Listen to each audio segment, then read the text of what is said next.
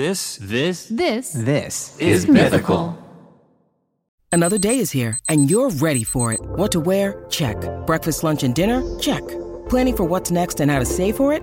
That's where Bank of America can help. For your financial to-dos, Bank of America has experts ready to help get you closer to your goals.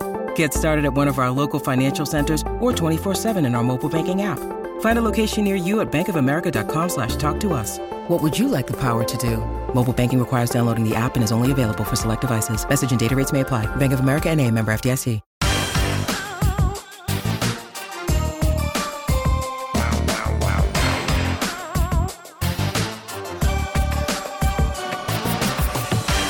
Welcome to Best Friends Back All Right, the show where two high school best friends try the best friend thing again. I'm Neagheen Homaifar, and I'm Stevie Wynne Levine. and this week we are talking about the body's glove. Ew, Right? The skin. The skin. The hell? the skin. the body's glove? My- Yeah. my God given glove. Oh, now we're bringing And here God to talk to it. us about this in a very educated way is one of my dearest friends, Dr. Jenna Lester, who I also call Dr. Lester in all of our social interactions. Hey, Jenna. Hey, what's up? Thanks for having me. Welcome to the show. I'm really excited to discuss the body's glove with you today. Can I brag a little bit about Jenna? Yeah, please. Just so like just so you guys know that you really should be listening. She's a total expert. So a little bit about Jenna's background. She is uh, a graduate of Harvard. That's where we met. And she also went to the Warren Alpert Medical School at Brown University. And she completed her dermatology residency at UCSF, where she now lives and works as a faculty member and is the founding director of the Skin of Color program. That's my girl.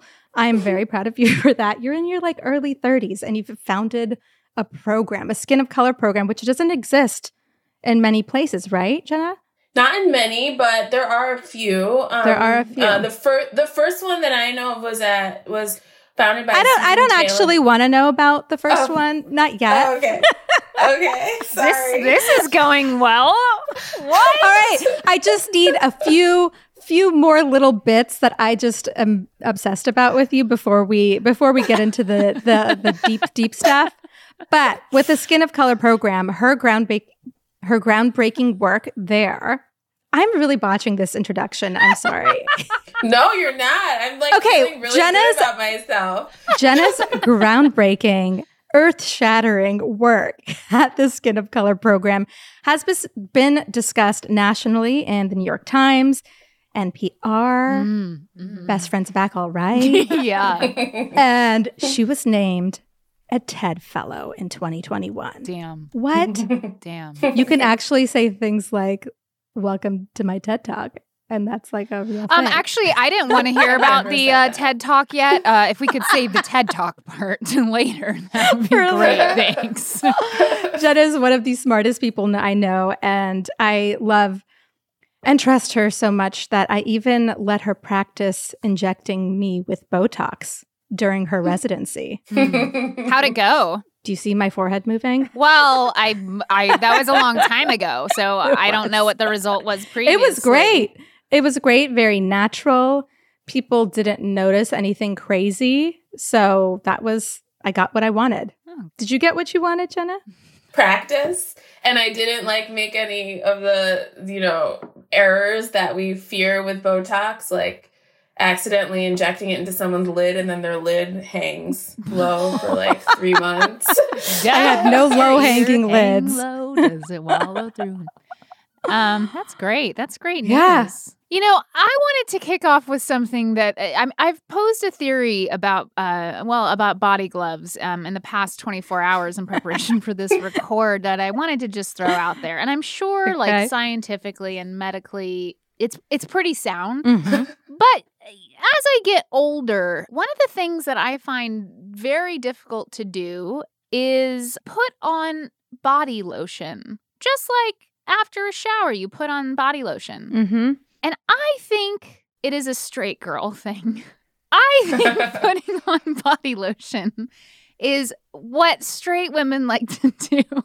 Logan Is it like your bones hurt? Like it's hard to bend down to put it It's on? It's my gay, gay bones that are preventing me from putting on body lotion. So wait, like if the actual task is challenging or it's Yeah. like hard to remember to do it? Um, all of the above. So basically, what I'm asking you is is twofold. I mean, I know you should put body lotion on your body, especially as you get older. Your skin might get drier. You might get you Mhm. might get uh crackly.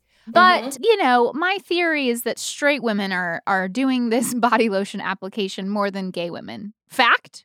Um, I would have to see the data on that. I've never, I haven't seen any studies that have looked at this specifically, so Uh huh. I can't make that comment. Um, That um, was just a test. but That was just a test. I don't think there's anything different about your bones as compared to someone else with your same life experiences and like same age, etc. but some people find it challenging to put moisturizer on. I think uh, several things you said are correct. Wow. Now who's complimenting who? It, over the years, your skin loses its ability to hold on to water, and that um, is something you have to compensate for by moisturizing. Yeah. Sometimes people use heavy creams to moisturize, and those are like more viscous or more thick, so they are like harder to spread around. So if that's something you were Mm. doing, I would say maybe try a lotion instead. But um, Mhm. your the answer to your original question is we would have to study that. Yeah. Well, and I and Mhm. I'm I'm gonna I think I'm gonna order one of those studies right up because I do think that people want to know do gay women put on lotion Yeah. as much as straight women? But um, yeah. Lo- lots of people do ask that question. But I No, I've seen it. yeah, we we got some questions from uh, our friends, our listeners today to, to Yeah. run by you. But like, I do think Yeah. generally, I I would assume a lot of them are kind of in that self care type of category. What you Mhm. should be doing for yourself and your body glove on a daily basis. And before we get into those questions, I did want to ask if there's one thing that you would recommend that everyone does for their skin on a daily basis, what would that one thing be? If you can't bring yourself to do more than one thing, which some of us can't. I would say sunscreen. I and I would say that for several it. reasons. So, regardless of skin tone, sunscreen plays a role. If your skin is lighter, it helps prevent skin cancer. In addition, it helps prevent wrinkles and helps prevent sunspots. All of these things that, like, when you're in your teens and early 20s, you're likely not thinking about because the the chances are that you're manifesting these things that you see these things on your skin at that point are a little bit lower. So but it's really helpful in preventing those and any other visible signs of aging because a lot of those come from the sun. And as your skin gets darker your skin tone gets darker it doesn't help prevent against skin cancer because um, in people with darker skin tones we think skin cancers are often not caused by UV uh, radiation or the light that Oh. comes from the sun that's so damaging. Not this isn't hundred percent true, but the data suggests that that is at least partially true. What are you laughing at? what do you mean it's not 100% true? like, this is kind of fake information? no, it's not hundred percent true in everyone. Like and there's no everyone. to- okay. There's I no see. way you can make an absolute statement for like an entire population of people. We, Fair. we respond to like data and statistics and studies which make which make sort of likelihood statements, but Okay. not like absolute this is definitely not going to happen to you Mhm. or definitely is going to happen to you. Those sunspots, that's the sun damage, right? That you called out on my face. That's sun damage. They're not cute freckles. Yeah. I thought they were freckles. And the funny thing, I did, I developed these later in life, but I remember when I was eight or nine years old, my family was visiting our family in Iran. And I was sharing pictures of my classroom or my like elementary school friends with my cousins. Mhm. And I remember them like pointing at one of the blonde girls and being like, why is her face so dirty? And she had freckles. And it was just not something that they had ever seen before. And that was wild to me then. And I mean, of course, I looked around. I was like, oh, yeah, nobody here has freckles. Everyone has like gorgeous olive skin. And you were like, I want some of those. yeah. But turns out you can, is it like climate dependent that somebody in Hmm. one country who doesn't get freckles can get them if they move to another place? Like, why? Why do I have sun damage? I guess it's not climate dependent in the sense of like temperature. Like sun exposure causes lentigines, which is the pr- plural version of the word lentigo, which is a sunspot, which can look very similar to freckles um, on the face. And freckles are something that you are born with? Likely born with, yeah. Mm-hmm, oh my God, there are babies with freckles? Usually not babies, but usually around like like toddler years, you start to see them. They develop. develop yeah. them. Hmm. Fascinating. One more question about the sunscreen. So, in terms of like, because I'm I'm trying to like get information out of this podcast for myself, is what I'm saying. One hundred percent, yes. In terms a consult. of uh, like SPV, you know, is there any yeah, is there any rhyme or reason to like SPF, SPV? Is that what HPV? Law and Order. Can we SVU. switch over to UV. SP? uh, what what is the um like recommended level? Um, at least SPF 30. Uh, cause after at lower than SPF 30, so like some moisturizers have like 15 or Mhm. makeup has 15 in it, you get a drop off in the amount of protection that you get. And as it is, that number is generated in a lab in perfect settings where the perfectly right amount is used. And most people don't use enough sunscreen to achieve that SPF level. So Oh. if you're going for at least a 30, then the sort of diminishing um, effect you'd have from not putting enough of it on is a little bit less than if you're starting at a 15. Got it. Um, but higher actually is better. There are some studies that show that higher SPF sunscreen helps prevent burns better, which burns are risk factors for skin cancer and these like sunspots we're talking about. So I would say if you could go up higher than that, you should. And there are lots of great moisturizers that have high SPF levels in them. So I think it's doable with Mhm. pretty much n- a negligible cosmetic difference. But there's not like a high S- SPF uh, offering that you're like it's not doing anything after a certain number. Like okay, 60 is like the max, and if you go above 60, then it's basically like doing the same thing. Yeah, I think there some people do think there's a cutoff number and I usually don't I don't have like a specific one in mind just because of these more recent studies that show higher SPF prevent prevent Mhm. burns, but it probably like levels off after a little bit, though the higher still seems to be better. So, I don't know if like there's a huge difference between like a 70 and a 100. But I think if you can go a little bit higher, you probably should, especially if you have fairer skin. Okay. Now, what about SPVs? Hmm. Um, I'm not So- sure. I think those should be included in your other study. You should start a lab where you just have these. in your other these you're running these clinical studies, asking interesting questions. Hard charging questions. Yeah. I, I, I wanted to Google what SPV is, and it's absolutely nothing. It's it's special purpose vehicle, by the way. It's Oh. it's uh, so we'll talk about that next episode. Jenna, you you think you've wanted you wanted to be a doctor like since you were very young, right? There was a brief moment where I wanted to be a Supreme Court judge. what? Yeah. We would actually love for you to mm-hmm. Yeah. pursue that. yeah, I can you wrote a book- switch I wrote a book on it in fifth grade about a, a black judge. Wow, I wrote a book in the fifth grade about a Dorito living inside of my stomach. So I think we were on the same page. Both destined for great things. Yeah. So then so then how why dermatology? How did you switch tracks so dramatically? Well, I originally wanted to be an OBGYN. Mm. I, we had that in common, didn't you? Also want to be an Wow. OBGYN at some point. I did. nah. Um, anyways, um, so I, I was interested in like um healthcare access and care for like you know people who become pregnant and children early on in life because I thought that that was like a place where you could impact, make a big impact, and I started thinking outside of that paradigm um, on my med school interviews, and I was really resistant to any other suggestion um, Hmm. early on. But then my dad was like, you know, my dermatologist seems to really like her job. I really like my dermatologist. you should consider this. And this was like He's like, I'm, I'm thinking a- about leaving my dermatologist.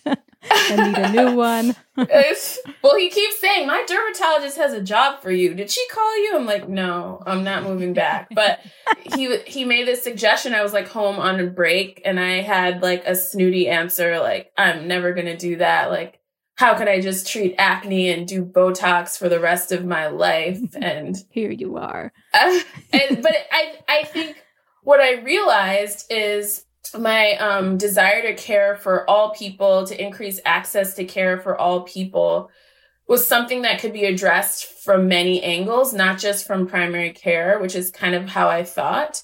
Mm-hmm. Um, and I was particularly focused on patients who are underserved or ha- low resource or you know most impacted by policies that were um, not fair. So I wanted to think of how I could help them. And it turns out all people need specialty care, and dermatology is a lot of acne, which is important to treat because it's a, so has so many like um, psychosocial comorbidities. So mm-hmm. other other ways that it impacts someone's life besides just what's going on on their skin. So I don't make light of that, but that's literally how I thought when I was in med school. So yeah. And it's actually one of the questions that our listeners sent in. So, Mary Cullen, she's 17.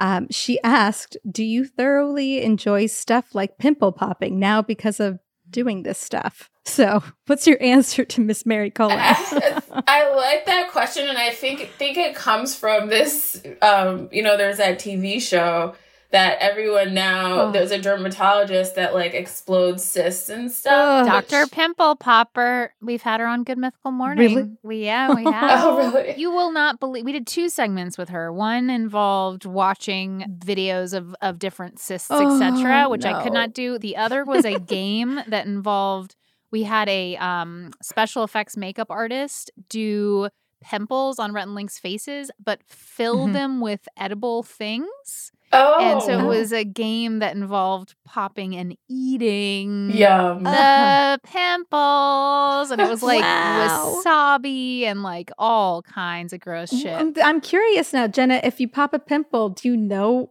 what the flavor of the thing that comes out is? Oh is it like salty? God. I would think it's salty. Oh, Um, right? I've never tasted Ew. So. Why do you ask you ask your sister if she smells vaginas and you ask Jenna if she tastes pimples? And then you try and disguise the people, it. AKA me. Want to know. Well, sometimes you accident like even pre-COVID now we wear what? masks in clinic, but like before then if you were doing a procedure, you would put a mask on to prevent yeah. a splash, which okay. sometimes happens and if things yeah. splash I've never, I still have never tasted it, but okay. well, some you have you have something to look forward to. Yeah, I'll let you know. Or this is this could be another experiment for the lab. there you go. There you go. All right, there's a question in here from someone identifying as a female, and she says she's Hispanic, Latino, and white. So we asked people's uh, ethnicities or race because that can sometimes provide helpful context for skincare questions. So the question was Is it normal to get large under the skin cyst like pimples on your inner thighs? Mm. How do you make them go away?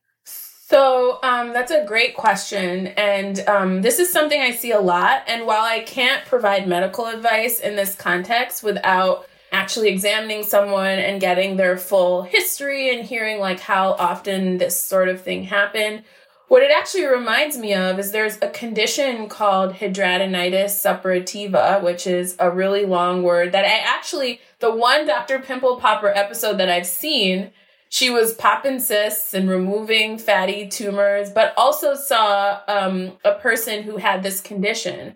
And this condition, um, you you can get these big sort of like pimples or cysts or boils. A lot of people call them different things in the groin area, sometimes under the arms, and it's it's something that sometimes can run in families, but because hmm. people mm. feel so embarrassed by them and don't talk about them, it's something that, you know, you don't know your sister or your aunt or your mom had it. Um mm. and so I would encourage this person to see um, their primary care doctor or dermatologist if they can, because if that's something they have, there's lots of treatments for it. And it's different. It's truly different from acne. Sometimes people also have acne, but the treatments that you would do are much different. That makes me think of this question I've had, which is when do you see a dermatologist versus mm-hmm. a esthetician or like you said mm. a primary care doctor? Like all things face or skincare don't mm-hmm. necessarily mm-hmm. require a dermatologist, mm-hmm. right? Yeah, that's true. Um,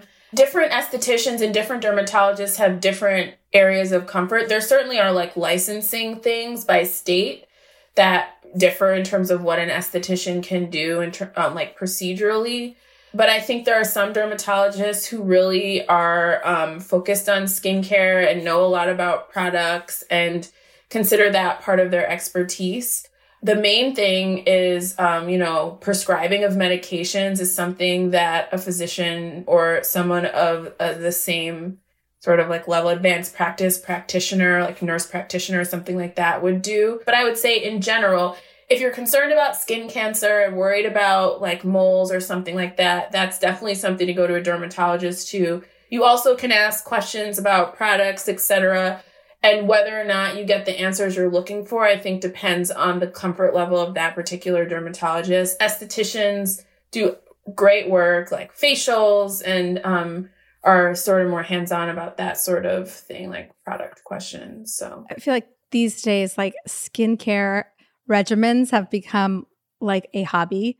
Like, yeah, like people having a moment. Yeah, it's having a moment. And does does that result in a lot of people coming to your practice with questions about and or how much of it is just like bullshit. Like, how much do you like go yeah. on TikTok and like you're listening to people and then you're like, that's so that's r- wrong, unnecessary. Like, the, yeah, yeah. the one thing that like one on TikTok, I'll run into just like very beautiful young women with nice skin going, This is what I do. And I'm like, I'm mm-hmm. so tempted to do what you do. But then sometimes also it'll be like, Doctor so and so. And they're yeah. like, I mm-hmm. recommend XYZ. And you're like, Okay, well, that's a completely different thing than the last TikTok that I saw.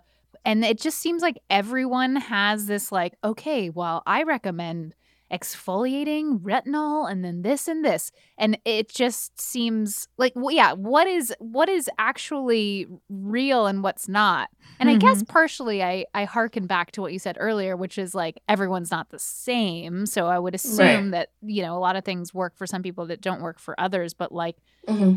I guess twofold. One, do you get pissed because you're like, this is bullshit and why are people following it? And then also, like, what is the most basic level, like, facial skincare routine that you recommend? Yeah, that's a really excellent question. And I think a lot of people are just so confused about this topic because there's so much out there that might be well intentioned, but it's just like confusing because of the sheer volume.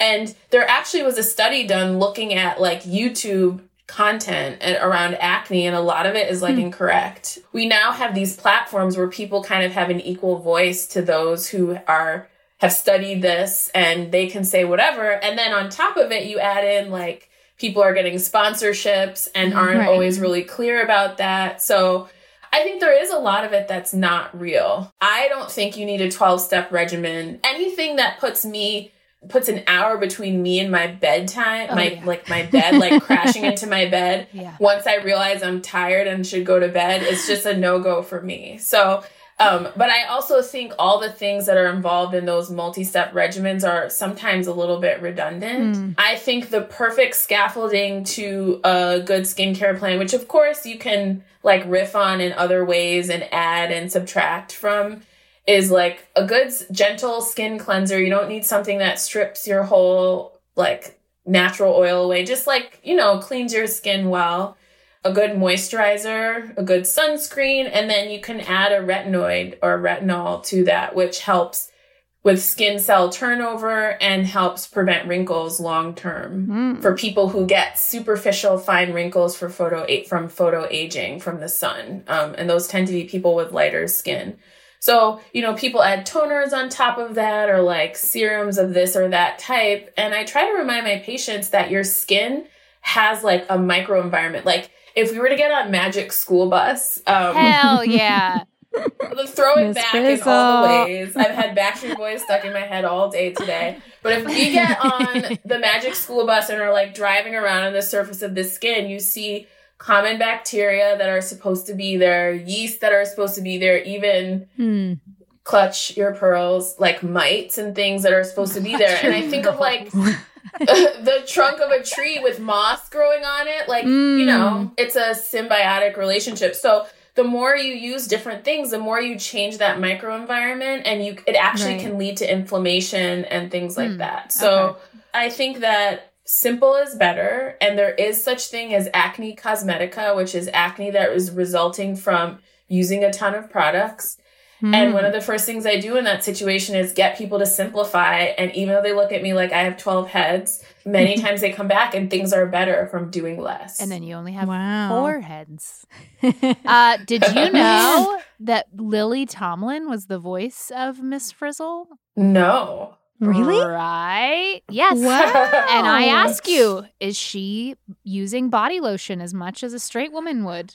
And it's, it's it all comes back know. around, guys. It all That's comes back around. Do you remember the uh, for me the original like multi-step acne routine was Proactiv? Yeah. Yeah. Do you remember those Yeah. infomercials that they that they had when we were growing up? They had like celebrities on there, Vanessa Williams, Yeah. P Diddy, Bieber, They everyone. had um they had like uh uh like One Tree Hill stars, I think. Like they had some like Oh. teen they had show everyone, people. yeah, And they look Cool. good. And you they know? look good. I actually think Proactiv works. It works, you say? Well, it has the ingredient. It has the right ingredients that I would recommend for acne anyway. So I actually do think it can be quite effective. Well, for 1995 plus shipping and handling, it could be. Oh, I thought you meant I thought you meant the year. And I was like, yeah, mm, approximately 1995.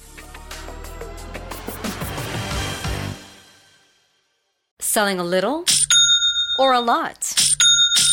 Shopify helps you do your thing, however you cha-ching. Shopify is the global commerce platform that helps you sell at every stage of your business. From the launch your online shop stage, to the first real life store stage, all the way to the did we just hit a million orders stage. Shopify is here to help you grow. Whether you're selling scented soap or offering outdoor outfits, Shopify helps you sell everywhere. From their all in one e commerce platform to their in person POS system, wherever and whatever you're selling, Shopify's got you covered. Shopify helps you turn browsers into buyers with the internet's best converting checkout, 15% better on average compared to other leading commerce platforms. And sell more with less effort thanks to Shopify Magic, your AI powered all star. Shopify powers 10% of all e commerce in the US. And Shopify is the global force behind Allbirds, Rothy's, and Brooklinen, and millions of other entrepreneurs of every size across 175 countries. Plus, Shopify's award winning 24 7 help is there to support your success every step of the way. Because businesses that grow, grow with Shopify. Sign up for a $1 per month trial period at shopify.com slash odyssey podcast, all lowercase. Go to shopify.com slash odyssey podcast now to grow your business, no matter what stage you're in. Shopify.com slash odyssey podcast.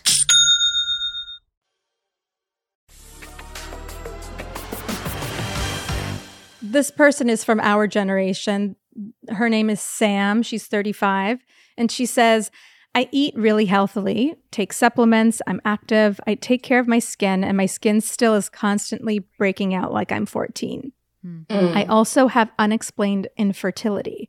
Could the breakouts be Mm. hormone related, or do some people just have bad skin? They certainly could be. I think all acne is hormone related. And the if I could get nerdy for a second, is that okay? Please. Um, yeah. testosterone, which In a whisper. is Just whisper it though. It's ASMR nerd. Yeah. Um, testosterone is a hormone that all people have. Um, it's responsible for what we typically think of as like masculinization of different features or like hair growth in some in certain areas of the body. But also when it binds to the follicle, um, like that's kind of like the pore essentially. It triggers oil to be secreted, and oil secretion is one of the um, things that causes acne. So, Mhm. but in essence, all acne is hormone related. I think what this person is asking is could there be like an imbalance in my hormones that are making this worse? And I think Mhm. certainly if you have unexplained fertility, especially within that context, something that I think about is um, polycystic ovarian syndrome, which is you know, something that um, your sister could talk about a little bit in more depth Okay. than I could. But it's it's one area where OBGYN and um, derm overlap, and people tend to have a lot more acne.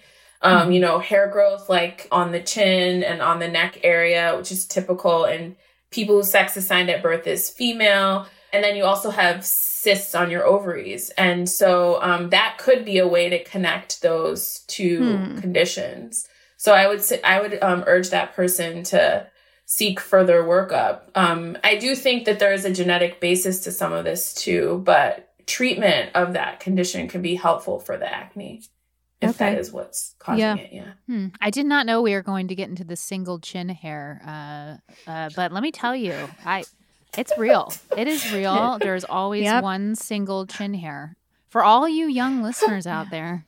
At a certain point, Just there keep those always, tweezers handy. Yeah, Yeah. always one. And it's always there's one and I don't It's remove curly. these things immediately, right? It's like you kind of Mhm. You get you find yourself just touching it and touching it. Yeah. and you're like, Because the texture is different. It's really Yeah. wiry. yeah. Right. All right. Well, there's another pregnancy related question that's uh, this person, Haley, writes Has pregnancy slash postpartum made my skin more sensitive?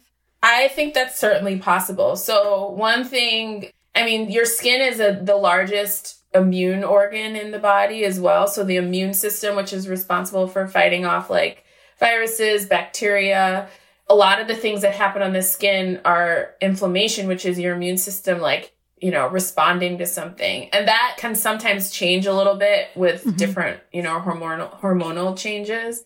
So I think it's certainly possible. But what I often tell people is like, we don't always have neat and tidy explanations for things.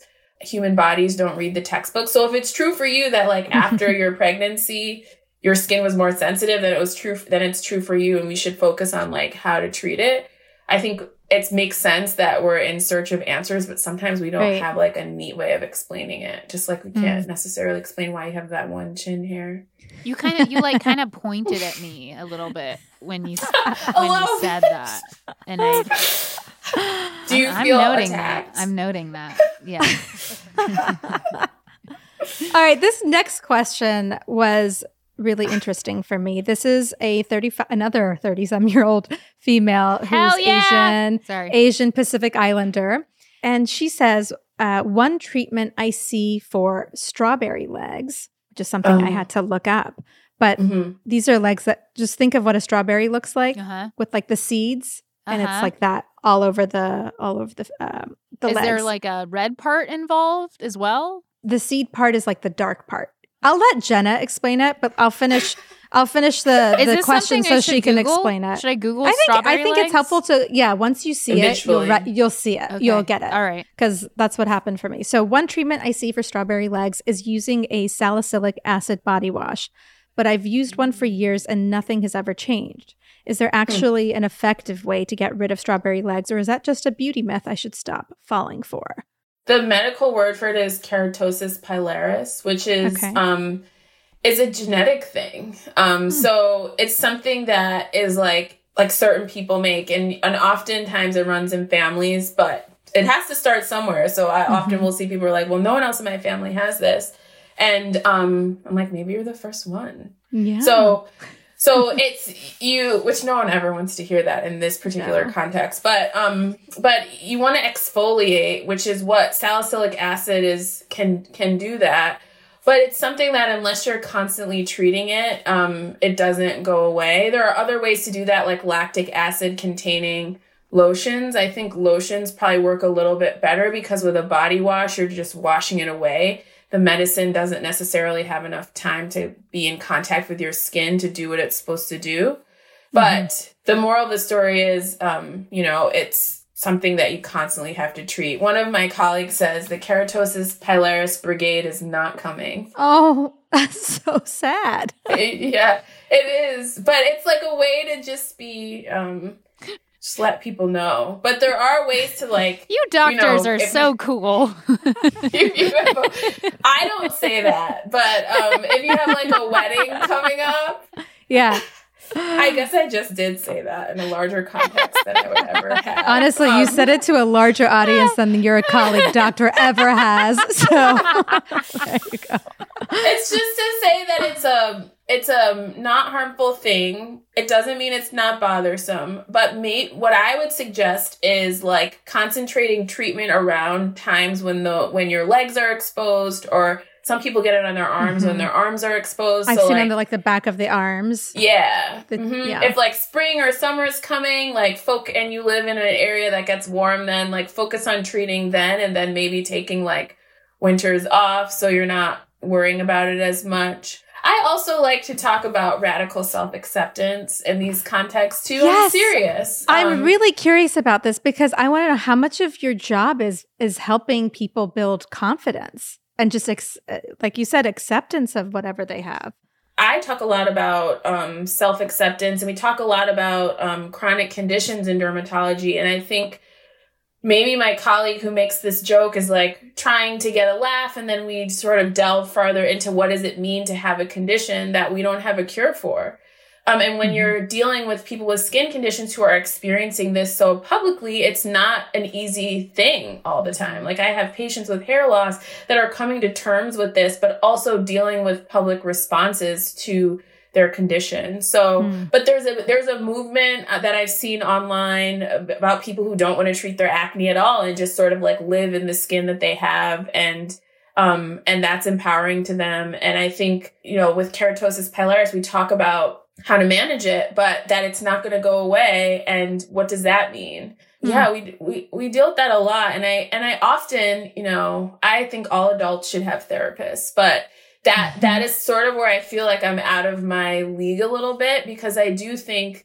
that there are therapists, um, licensed mental health professionals who deal with this specifically, um, like how to live a life with a chronic medical condition and that mm. can range in any you know area of severity so um so i usually direct okay. people in that i was going to ask when we had dr naz on we were kind of eh, poking holes a little bit in i guess the the industry that she works in and like how it you know there's it needs to evolve in a lot of ways and mm-hmm um, I had the same question for you. Like, there's obviously a lot of ways that I think in all medical fields we need to evolve in terms of you know the how patients are are dealt with or like what other you know lanes kind of overlap in the same way that you just mentioned um you know psychologically how that has so much to do with what you do i mean obviously a lot of what you do is trying to push the bounds of of your industry but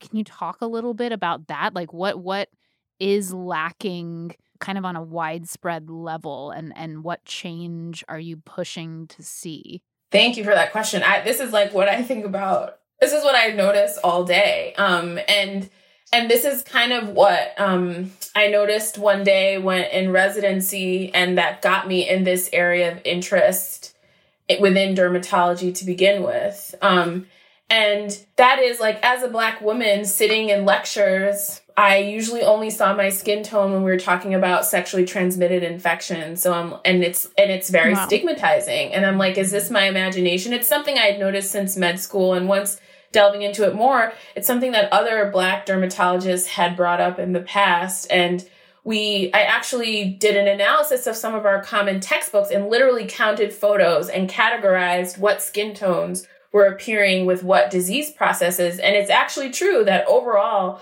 we, we almost never see dark skin. And so it's hard to learn how to diagnose certain diseases that could appear different in different skin tones and sort of um, exude that confidence when you're in front of a patient. Mm-hmm. Um, and mm-hmm. many, 47% of dermatology residents in one survey once they were graduating did not feel comfortable caring for patients with with dark skin which is like a huge problem that's a huge part mm-hmm. part of your future patient population but to, to notice also that certain skin tones were overrepresented when you're talking about sexually transmitted infections and how that stigmatizes people and how that mm-hmm. limits what conditions you're considering when someone comes in and you don't really know what they have that was disturbing to me. And so I, one of the first things that I did when I was on faculty was talking about changing our educational materials and how we need broader representation of all skin tones so that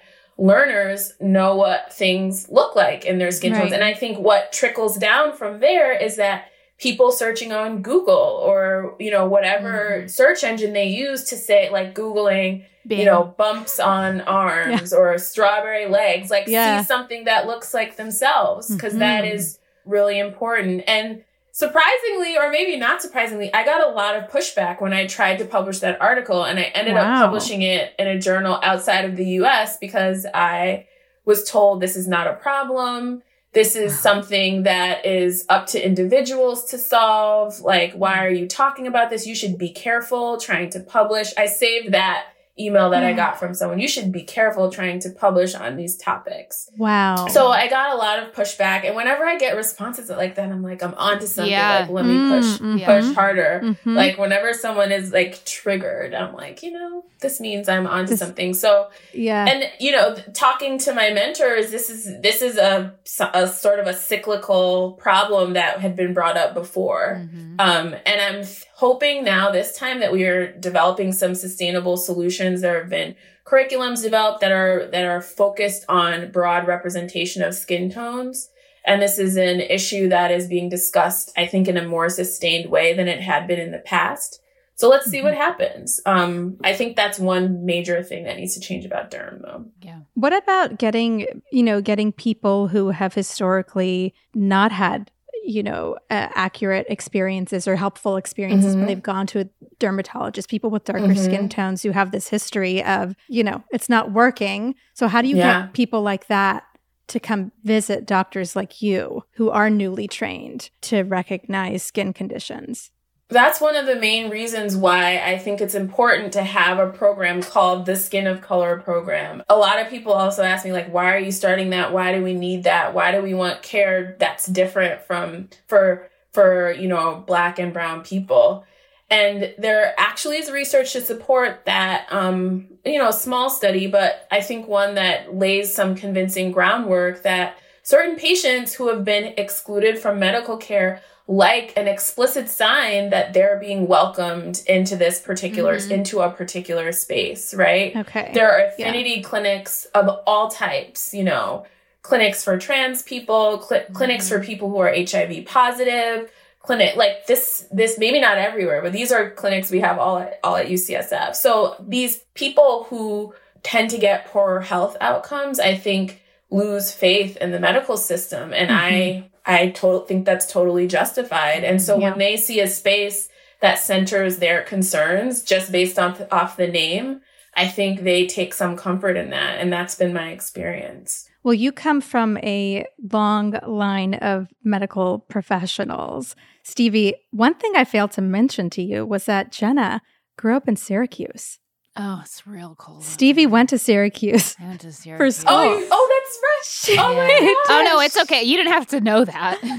yeah. No, I think it's it's it's like ringing a bell because I think Neagheen had told me about that sometime. Uh, it was so cold. I could not wait to move out to Los Angeles where it's just the opposite opposite weather. Well, if you had stayed, if you had stayed in Syracuse, you may have come across Jenna's mother, who is a doctor and the chair of the Department of Geriatrics. So well, that would You have I would have had to stay um I would have had to stay for quite a long time. a lot long, a lot Uh, longer. and I don't think that timeline would work out, actually. Yeah. But Jenna's grandmother was also a medical professional. She was one of Syracuse's first black nurse practitioners. One of New York State's first black. New York nurse State's. practitioners. Jeez. Okay, Yeah. so even The more impressive. First, or maybe like she we, she used to argue with one of her friends whether she was the first or her friend was the first. Petty. I love it. Impressive and yet still petty. but you were you were practically born a doctor. Yet you were told by your pre-med advisor that you weren't going to get into medical school. Mhm. And I've seen you post about this topic before, and I wanted you to talk to us a little bit about the kind of racism and gatekeeping that exists Mhm. not only for for patients but for people of color who are trying to come and go into the field of dermatology and Mhm. what that looks like. Yeah. Well, I think it's medicine in general. My mom was also told the same thing by her pre med advisor. Mm. And this recently came up because I was talking to a colleague who is also a dermatologist, and he was told by the same pre med advisor as I was told I wasn't going to get in med school, that he wasn't getting into med school. He went to an excellent med school and is doing really well. And um, so it's uh, it's like, why? So why? what's the deal? Is this yeah. like is this like an old white dude? Like, is he gonna like retire or pass away soon? It's a, it's a woman um, who is a woman of color. Wow! But this isn't just this one woman. This is ha- this this no. is happening across across the field of pre-med advisors.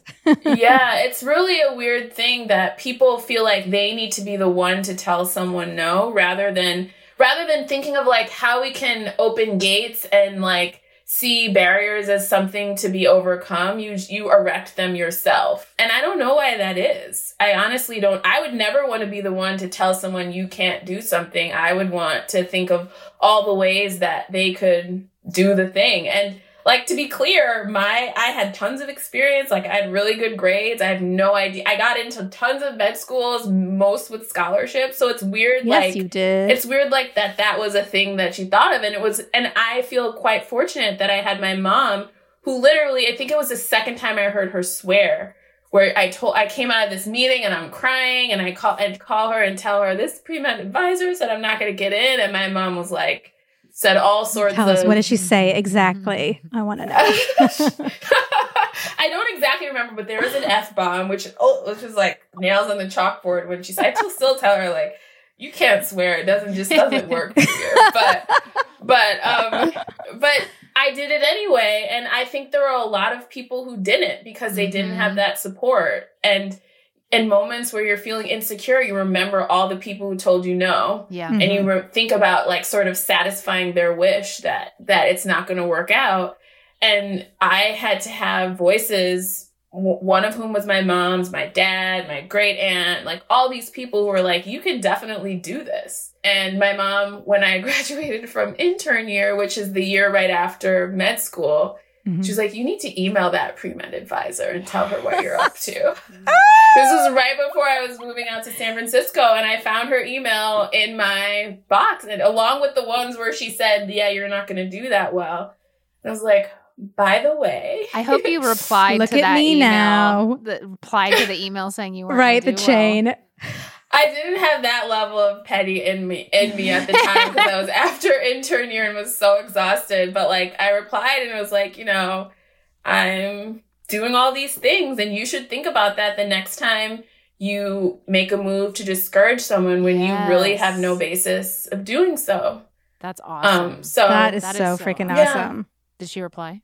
It felt good. She did, and she it was a very like, you know, those like she was like, "I'm sorry you felt that way," as though like that there was any interpretation kind yeah. of yeah. apology. It's a non-apology. It's a yeah. non-apology. Wow. So, do you find yourself in a position? Are you like? Do you mentor a lot of a lot of med students? I do, and I um it's one of the most rewarding things that I do. It's very, it's, you know, I'm pretty busy and have like a lot of things going on, but mentorship oh, is something I try you? to always make time for. I knew you were going to get me for saying that. Um, and, um, and so, but it, it really reminds me like how hard people are working to do the thing that I am doing. And like it helps me remember like sort of where I came from.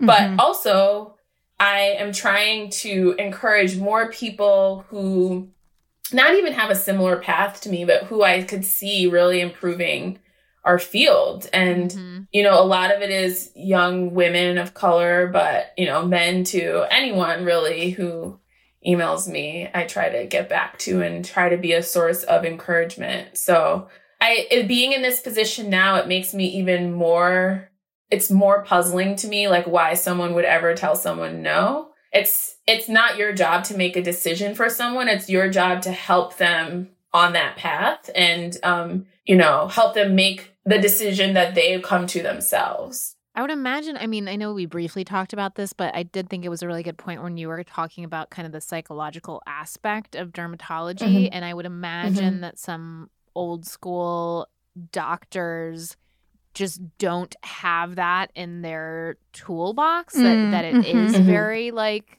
you know cut and dry like this is this big medical word that i'm not gonna say and then take this for it and there's no Yeah. acknowledgement of like okay psychologically this is what you might be going through um Mhm. is that part of kind of the new curriculum or is that something that's like you know being more talked about or recognized Yeah, a hundred percent. And I think the larger concept you're referring to is bedside manner and Yeah, um, yeah. like emp- empathy. Like even if you have no idea what someone is going through, if you're an empathetic person, you make space for them to tell you, and you don't just you know hand someone a prescription and walk out the door. You try to give space for them to be a human um, in that interaction in addition to understanding like what conditions might be affecting them and that's not something that was always taught in medical school and mm-hmm. i do think that there's some part of that that comes from within and i think that's why a lot of people there's certain people are attracted to medicine but it's certainly something that can be taught to people even if they don't have that as part of their like toolbox when they walk in and that's something that there is explicit curriculum for in medical school now and is not something that there has always been curriculum for so that's awesome um, and I also just think our generation and generations that are coming up after us just have like higher capacity for emotional intelligence. Mhm. And that is a really important part of this too. It's an intersection of a lot of things. And I, I, if I were to ever open my own practice, I think I would want like a therapist and a psychiatrist in my yes office too, Oh, yes. Also, can I suggest, uh, and I did, I, I suggest this for Dr. Naz. Um, I, I think lighting is very important uh, for for the doctor's office. So yeah, Jenna, can you work on that? I understand you need some you need some bright lighting when you're looking at certain things. But if you were to open your own practice, I soft a soft warm Yes. lighting Mhm. situation. Um, and I Yeah. I need to follow up with Dr. Naz because I did offer to send some kind of lighting gels for her office. She she was um marginally offended I- when I. ooh, I don't, I hate fluorescent lighting. That's like a Well, let's make a trigger for me. change here. Let's make a change. I think Yes. doctor wide. We need to make a change. Yes. I sometimes use my cell phone flashlight. Is that bad? I think that might be. I think that's probably. you use your light. cell phone flashlight like with a patient It depends. It depends on what's because I don't have a. I don't have a flashlight that I like keep in my pocket. The battery died like several oh, you know what? ago. You should get a headlamp. You should get a Yes. headlamp. I Yeah. have colleagues who use a headlamp. i think a headlamp is cool I my head doesn't fit into anything. It's so large. So I don't think they make a headlamp this size. As my, my mom frequently comments still about my head. everyone listening is like holy shit how big is her head yeah, Jenna. she does and- not have and a big head everyone She does. She does not have a big head. Ugh, it feels kind of large. I mean, it's a little bit big. It's a little bit big. Okay, gosh. As a fellow big head person, I'm a size large in all hats. I'm a five two girl with a size large hat. Okay, so I understand. anyway, well, Jenna, thank you so much for canceling a bunch of patient appointments to come onto this show. Trying to get me fired. That's not what happened. Yeah, this is not happening during work hours. it was great having you on the show thank you so much for joining us And we'll get those lighting gels over to you ASAP, okay? okay, thank you. Hey, it's Kaley Cuoco for Priceline. Ready to go to your happy place for a happy price? Well, why didn't you say so? Just download the Priceline app right now and save up to 60% on hotels. So, whether it's Cousin Kevin's Kazoo concert in Kansas City, go Kevin, or Becky's Bachelorette Bash in Bermuda, you never have to miss a trip ever again. So, download the Priceline app today. Your savings are waiting. Go to your happy place for a happy price. Go to your happy price, Priceline.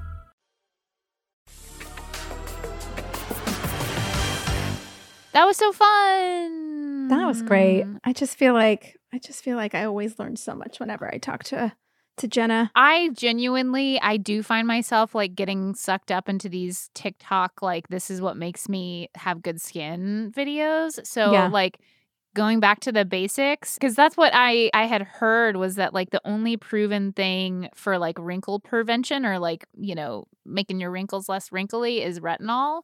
Um Mhm. but like everything else like reinforced I think what the medical community says versus like there's this The fucking girl man community. there's this girl who like her like pre-bed routine is it winds up making her look like she has like a forehead patch, the eye patches, Oh, this right. Yeah, I've seen patch those. thing, a mouth guard thing, a, a like Mhm. thing that like a thing that like holds her lips together. So because like you're not supposed to like breathe out of your mouth Oh at nighttime God. for wrinkles, Yeah. like all this shit. Yeah. And I'm like, well, you look good, but I'm also like, but you're 23, so Did you see the one where they you also have to like stuff your nostrils just so they don't sag? Oh God! I haven't of- even started worrying just- about sagging nostrils. I just made it up. It's not a thing. It would kill you if you closed your mouth and stuffed your well, nose. if you did both, you could alternate every other night. Um, okay, awkward moment of the week.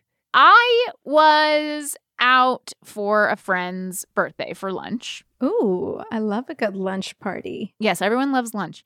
Uh, it was uh, it was on the beach, and not on the beach. It was in Santa Monica, and uh, it was a nice restaurant. And um, me and and a friend, or I, I would I should say like a friend of the birthday girl that I also know, and An acquaintance. went to Okay. the went to the bathroom together.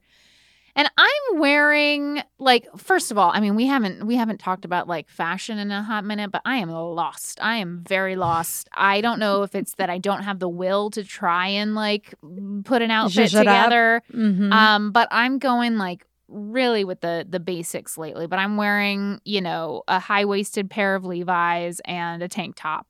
And, Okay. and and actually my high heel boots. It was a high heel boots lunch because I just Okay. you know I wanted to show Yeah. out. By Santa the way, Monica. only have one pair of high heel boots, but okay. and so I went to the bathroom with uh, this girl. Girl happens to be a straight girl, and in the bathroom we're leaving. I mean, we peed. If you want to know what we did in the bathroom, like one of us wasn't, you know, taking a shit. We encountered a woman in like the wash your hands counter area. Okay. And um she's wearing a black like spaghetti strap cropped number uh with some black jeans and then like like stilettos that have like um you know fake diamonds all over them. Yeah. And she's like, "Oh my god, can I stop you for a second? And I'm like, "There's This is to you. yeah, I'm like, there's no way Okay. in hell that she is a fan or knows who I am in any way just by what's happening. And she's like, I thought I didn't know this restaurant was at the beach. And I just, I should have worn a dress. And I just don't know what you think about my outfit.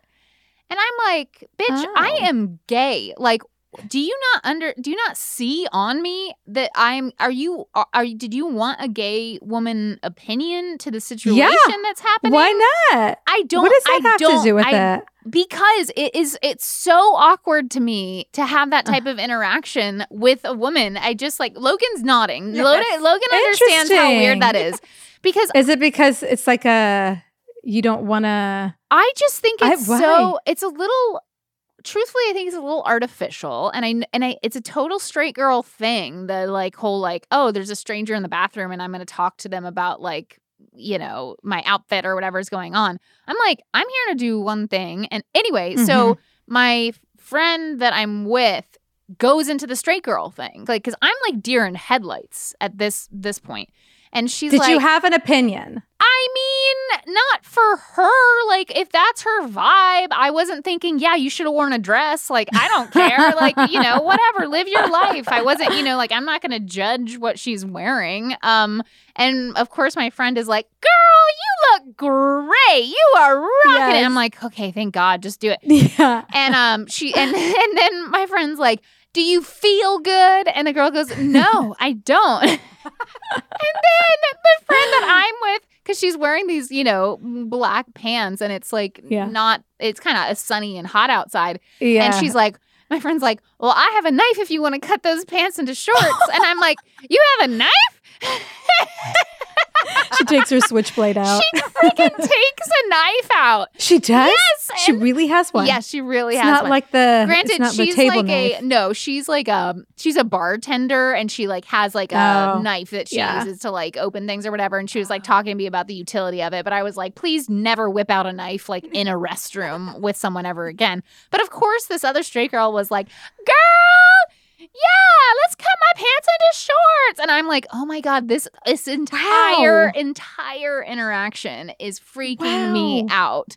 Um, and I didn't really say they cut 'em in the end? anything. No, no, no. She she put the knife Okay. away. Um, she was also at least two drinks ahead of me when she whipped out sure. the knife.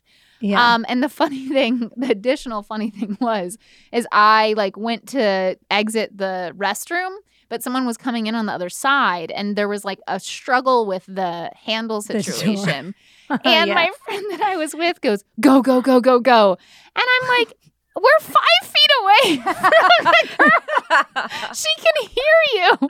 She can hear you like, saying, I'm "Go, not go, prepared go." to answer any more questions I'm like, this about has this been, yeah, this has been the worst bathroom experience to be approached Wow. with the outfit question, to Mhm. have this knife whipping out, and then the the no, no, no on the way out. But yeah. I don't know. It seems like it wouldn't have been an you. You are practiced in the in the straight girl arts, including putting body lotion on. So It's so interesting. I I I'm learning a lot, I will say, because I I didn't think about like the straight or lesbian approach to giving an opinion about an outfit. yeah, I think. Do you it's think it's a- confirmed, right? Luke? Yeah, If yeah. you and I agree, then everyone agrees. Then everyone. Yes. It's awkward. I just it is awkward, but it was in the end we got out, so it's fine. Why would you be honest with someone? Like I don't. Oh no, it's Oh, totally no. not about No, girl.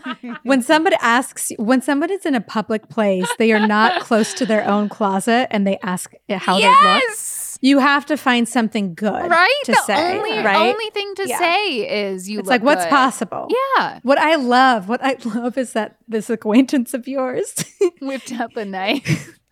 whipped out the knife. She Solution like, oriented. Yes, I love a solution oriented woman because she was like, I can't give a compliment, so I'm just going to help her fix Oh it. Oh my god! I'm just glad that the other woman wasn't as deep into her drinks as my friend was, because then we would have been in the bathroom with a stranger with her pants off, cutting her pants into shorts, and I was not prepared for that. I mean, it would make a better story for this podcast, though. I Totally, totally. Thanks for listening to Best Friends Back Alright. You can catch brand new episodes every Friday. Make sure to follow so you don't miss an episode. If you're enjoying the podcast, leave us a review. You can follow at Mythical Pods on TikTok for clips to share with family and friends. You can follow Neagheen at Neagheen and me everywhere at Stevie W. Levine.